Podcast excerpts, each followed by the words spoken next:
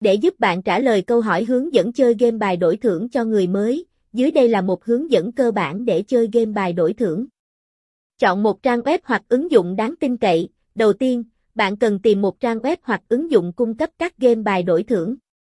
Hãy chắc chắn rằng nó là một nền tảng an toàn và được xem xét tích cực bởi cộng đồng người chơi. Tạo tài khoản. Sau khi chọn được nền tảng phù hợp, bạn cần tạo một tài khoản bằng cách đăng ký và cung cấp các thông tin cần thiết.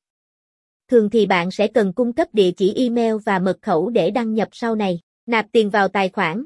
Để chơi game bài đổi thưởng, bạn cần có tiền trong tài khoản của mình. Trang web hoặc ứng dụng sẽ cung cấp các phương thức nạp tiền như thẻ tín dụng, chuyển khoản ngân hàng hoặc ví điện tử. Hãy chọn phương thức phù hợp và làm theo hướng dẫn để nạp tiền vào tài khoản của bạn.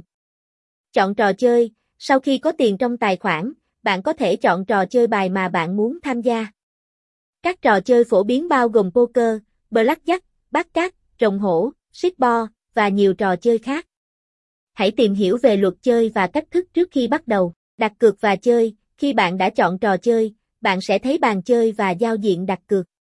Hãy quyết định số tiền bạn muốn đặt cược và chọn các lựa chọn phù hợp. Sau đó, bấm vào nút chơi hoặc tương tự để bắt đầu ván chơi. Theo dõi và quản lý tiền.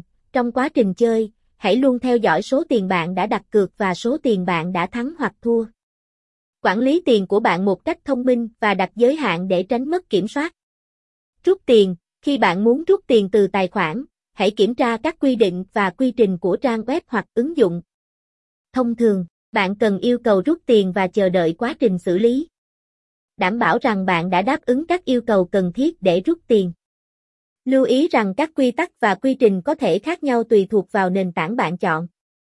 Hãy luôn đọc kỹ các hướng dẫn và điều khoản sử dụng trước khi bắt đầu chơi. Ngoài ra, hãy chơi một cách có trách nhiệm và biết khi nào nên dừng lại để tránh rủi ro tài chính.